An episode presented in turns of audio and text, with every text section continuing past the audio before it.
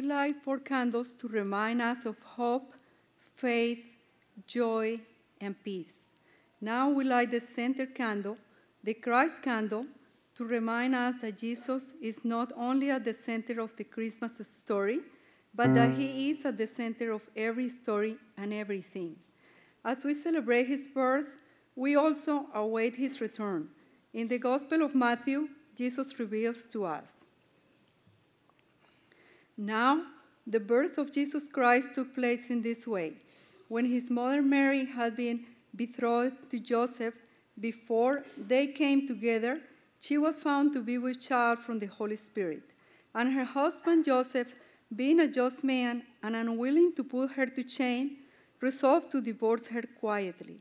But as he considered these things, behold, an angel of the Lord appeared to him in a dream, saying, Joseph, son of David, do not fear to take Mary as your wife, for that which is conceived in her is from the Holy Spirit. She will bear a son, and you shall call his name Jesus, for he will save his people from their sins.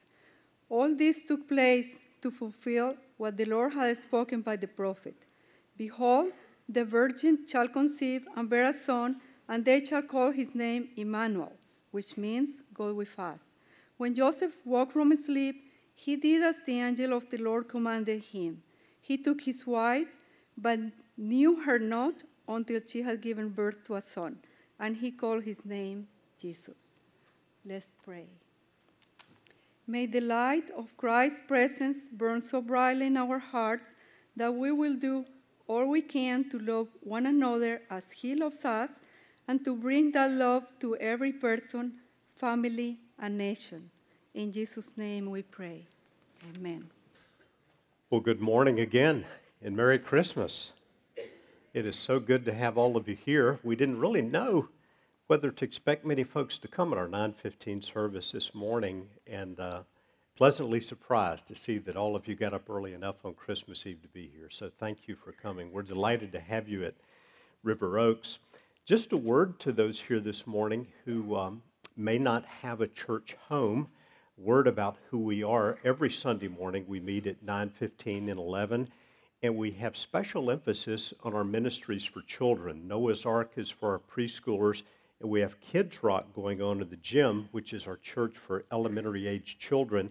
And then typically on Sunday evening, our youth will meet here at the church. Of course, not a meeting this night, nor next Sunday, Christmas Eve, but uh, we'll start back up in January. So if you don't have a church home, we'd be uh, delighted to have you come back. If you open your bulletin for a moment, you'll see um, a kind of a, a, different look if you haven't noticed this before, but on the left hand panel, you'll see something we call our discipleship pathway. And if you're thinking about how to, to grow more in your relationship with God in the new year, I would particularly note this because we, we believe these four steps as we worship together, grow in a group, serve on a team, go with a mission are vital steps in our progress towards spiritual maturity for a closer relationship with God. We'll uh, talk more about that, unfold that a bit during the month of January. So, uh, again, we'd invite you to come back with us. Also, if you would note these Hey I'm Here cards, the perforated strip, we always appreciate it if you fill those out. If you've got a prayer request going into the new year, uh, feel free to write it there. People really do read and pray over these requests. We will not be passing baskets for the offering or for these cards today, but they will be at the door uh, as you exit because we're going to be passing the communion elements in uh, just a little bit here as we celebrate the Lord's Supper. Well, before we begin the message, I'd like to take just a moment today to see how many of you here have been reading your Bible carefully over the last year, particularly the Christmas story found uh, in the Gospel of Matthew, chapters 1 and 2, and Luke, chapters 1 and 2. So I'd like to start with just a brief little Christmas quiz this morning. You'll see a question on the screen with five multiple choice answers. And uh, just to see who's been reading their Bible carefully, uh, who was it that saw the star in the east? Was it the shepherds? Was it Mary and Joseph? Was it kings from the Orient? How many would say it was both A and C? Anybody? How many too embarrassed to put up your hand and take a chance on it? Okay. How about none of the above? Well, the answer anybody pick none of the above? Some of you are accustomed to multiple choice tests, and you know if there's a none of the above, there's a high percentage chance that's it. Matthew 2 and verse 2 says, Wise men uh, came saying, Where is he? For we saw his star in the east and have come to worship him. So that would be none of the above. How about another question? What sign did the angels tell the shepherds to look for? The answer to this one is found in Luke chapter 2 a star over Bethlehem, star over the stable, a heavenly host. No vacancy sign, none of the above. How many think it's the star over Bethlehem? Very few hands on that. Wow. Again, it's none of the above. Luke chapter 2 and verse 12. And this will be a sign for you. You'll find a baby wrapped in swaddling clothes and lying in a manger. That was a sign for the shepherds, a baby wrapped in swaddling clothes. Thirdly, the wise men, that is the Magi, found Jesus in a manger. Who said manger? House? Stable? Hampton Inn? How many say we don't know? You're wrong this time. They found him in a house. Matthew 2:11 says going into the house they saw the child with Mary his mother. They fell down and worshiped him. Matthew 2 and verse 11. How many wise men or magi, could use either either term, came to see Jesus? How many would say one? How many would say five? How many would say three? Most of you. How many would say 12? A dozen? How many would say we don't know? Oh, a lot of got that too. The Bible doesn't say. We assume there are three because there were three gifts. Kind of like the picture you see on the screen of the uh, three. Uh, we Three Kings of Orient are is just a Christmas hymn. It's just a famous song, and I think that's why we think there were three kings, three kings from the Orient. Actually, there were just three gifts that were mentioned the gold, the frankincense, and the myrrh. But every manger set, every nativity set I've ever seen has how many wise men? Three. Three. Unless you have the ceramic kind and one of them is broken, like the kind I grew up with, or maybe a, a wooden set and your dog has chewed one of them. Number may vary over the years a little bit.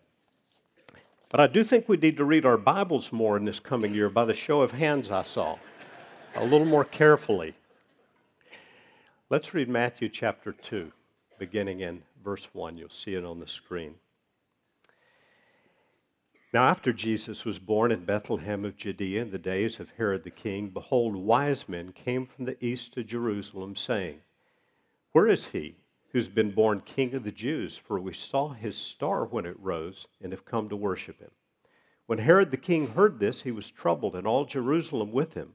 And assembling all the chief priests and scribes of the people, he inquired of them where the Christ was to be born.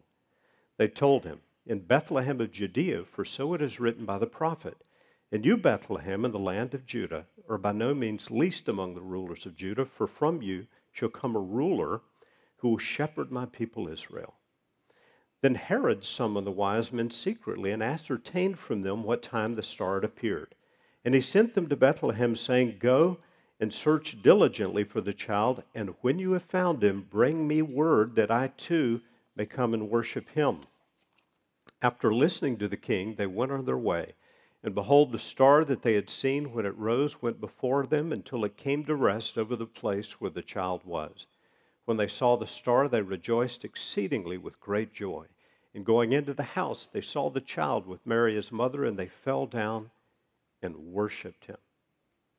Then, opening their treasures, they offered him gifts gold and frankincense and myrrh.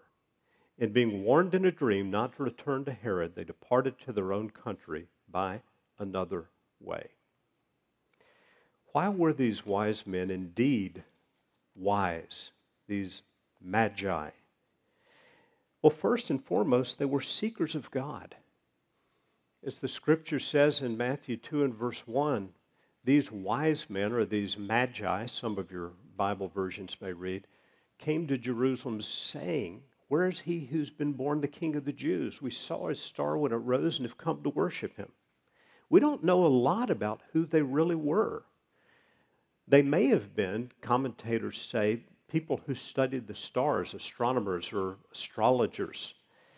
They were likely influential people and people with the means to travel significant uh, distances. Later church history um, suggests that they were kings.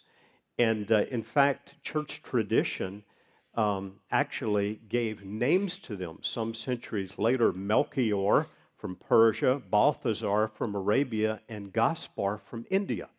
But that's just church tradition years after the event. We do know this they were not Jewish, they were Gentiles, which is a remarkable thing because typically the Jews were the ones who were looking for the Messiah to come because they had the Old Testament scriptures. But most importantly, most important of all, they were seekers. They came seeking. And as such, they became an example to all of us for all time of the value of seeking God. Do you know the Bible is filled with promises about the importance of seeking God and the fact that those who seek Him will find Him? The words on the screen are from the prophet Jeremiah speaking for God. He said, You will seek me and find me. You will seek me and find me when you seek me with all your heart. Jesus said, Ask and it will be given to you. Seek and you will find. Knock and it will be open to you. For everyone who asks receives, and the one who seeks finds. The writer of the book of Hebrews said this And without faith, it's impossible to please him, meaning please God. For whoever would draw near to God must believe that he exists and that he rewards those who seek him. You may be here this morning, and you may not be certain whether you're really a Christian or not. Or maybe you, you, you say, I, I felt like I did know God, but this year somehow I've fallen back, I've fallen away. I want to assure you that the Bible is very clear in its promise that those who seek Him will find Him. I believe that any person anywhere in the world who truly seeks to know God and to know His will will find Him. God may use a star to guide them, like He did with the Magi. For those of us who are believers, we never really stop seeking to know God better and love Him more. And we seek Him primarily by going to the scripture He's given us, where He's revealed Himself. We seek Him by praying. We seek Him by coming together to worship together. And as we say in our discipleship pathway, to grow in a group and serve on a team and go with a mission. The Magi were seekers of God. Secondly, they were wise because they recognized and worshiped Jesus. It's a remarkable thing that these influential magi, these wise men, whoever they were, who apparently had wealth and some degree of education, that when they came to the house where by this time Mary was with the child Jesus, they fell down on the ground and worshiped a little child. It's a remarkable thing and it's an early sign pointing to the fact that Jesus was more than a mere human teacher, a mere prophet, or a good man. He was God the Son, the Son of God. And somehow these seekers recognized that. They humbled themselves and they worshiped Jesus. And then they gave him these three gifts. And they were unusual gifts to give to a child gold, and frankincense and myrrh. Why would you bring those gifts to a, a small child? I think the significance of these gifts is what they represent about who Jesus was and what he would do. Gold has been called the metal of kings. When archaeologists dig up a tomb and they find a lot of gold, things covered in gold in there, they often assume this person was royalty because gold has been considered the metal of kings. Why would they bring him frankincense, type of incense? Because this was used in Old Testament worship. When priests would bring sacrifices to God, they would offer it with this type of incense. The frankincense spoke of the role that Jesus would one day have as our great high priest. That one day we'd no longer have to go to a temple and offer sacrifices through a human priest, but Jesus would be the mediator, the intercessor, the representative before God, so that the Bible says to those who know him, we have a great high priest who's passed through the heavens Jesus, the Son of God. Therefore, we can come with confidence before the throne of grace to obtain mercy and find grace to help in our time of need. Jesus would be the one and only great high priest. Why would they bring him myrrh? Myrrh was used in Jewish burial. The Gospel of John, chapter 19, tells us that after Jesus' body was taken down from the cross, a man named Nicodemus came. He was a Pharisee who had come to know Jesus.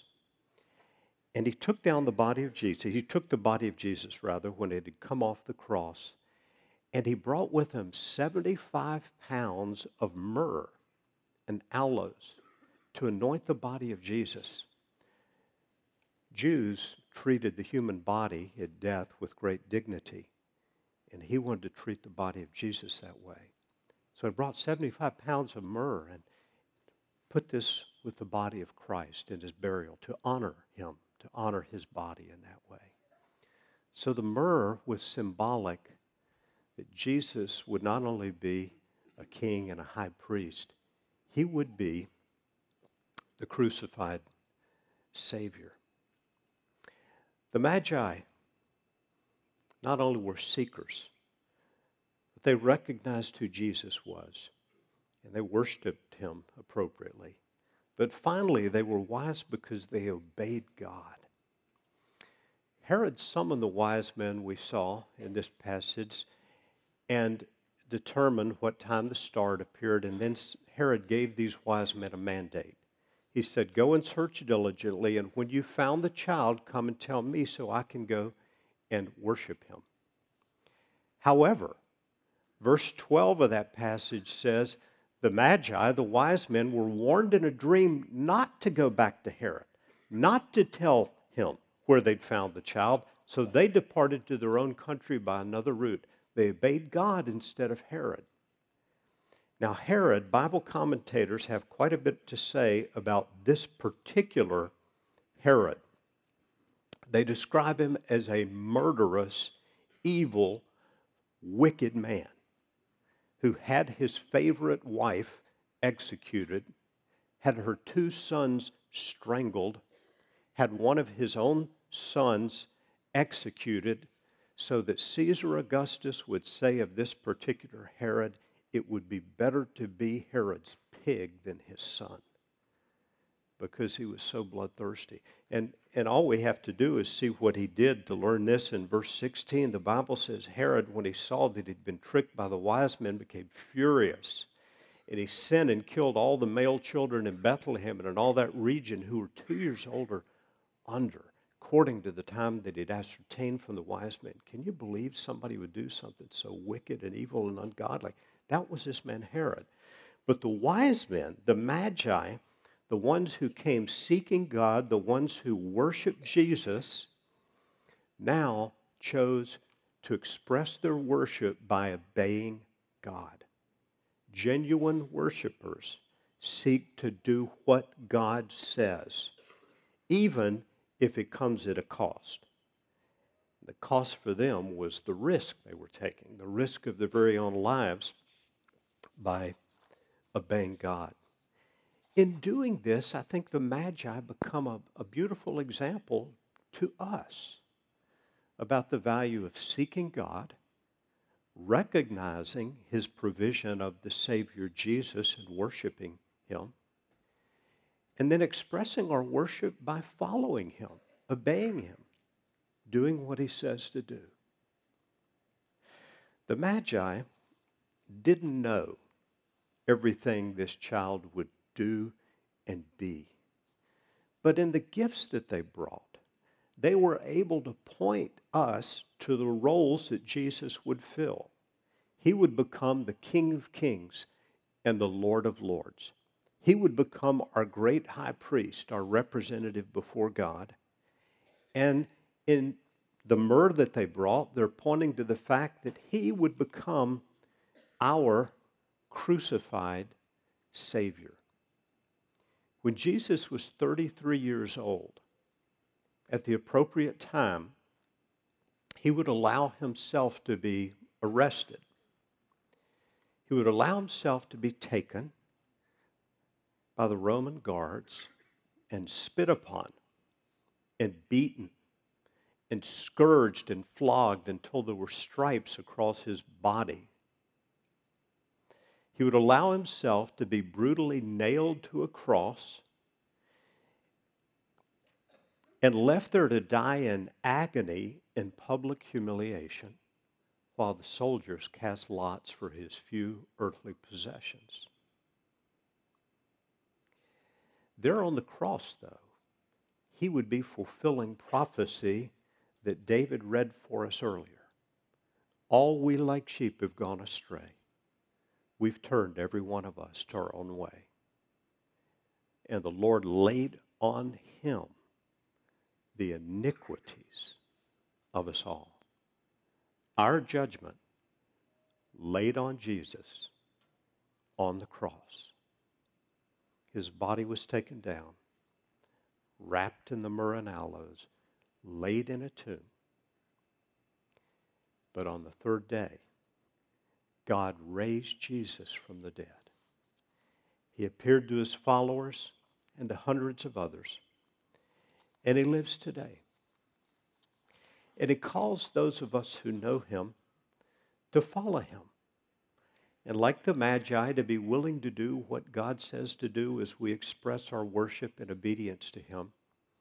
But he also called us to, to follow him by observing something he's given us to do, something that would forever visibly and tangibly remind us of the central focus of his birth and coming, his death on a cross. We call this the Lord's Supper or communion. The Apostle Paul wrote of it with these words For I received from the Lord what I also delivered to you, that the Lord Jesus on the night when he was betrayed, took bread, and when he had given thanks, he broke it and said, This is my body, which is for you. Do this in remembrance of me. In the same way, also, he took the cup after supper, saying, This cup is the new covenant or New Testament in my blood. Do this as often as you drink it in remembrance of me. For as often as you eat this bread and drink this cup, you proclaim the Lord's death until he comes. Therefore, whoever eats the bread or drinks the cup in an unworthy manner will be guilty of sinning against the body and blood of the Lord. Let a person examine himself then, and so eat of the bread and drink of the cup. In just a moment, we'll pass out to you the bread and the cup and invite you to partake of these. All are welcome. You don't have to be a member of River Oaks to celebrate communion here. We'd invite all to participate. However, in light of these words on the screen, let a person examine himself then. And so eat of the bread and drink of the cup. I think it's important that before we partake of communion, we be certain that we note the seriousness of it and understand that it is intended for those who have, by faith, embraced Jesus' saving work on the cross. that we have accepted him as our Lord and our Savior. We're going to take a moment uh, to pray and search our own hearts uh, just before the elements are distributed to you. But I would just say to you, you, you may not be sure whether you're a Christian, and if you're not, this would be a wonderful time to simply ask God to, to apply to your life the saving work that Jesus did on the cross. So, would you join me now as we pray together? Father, we come now in the name of Jesus and invite you to work in our hearts, to speak to us, to prepare us for the celebration of the Lord's Supper.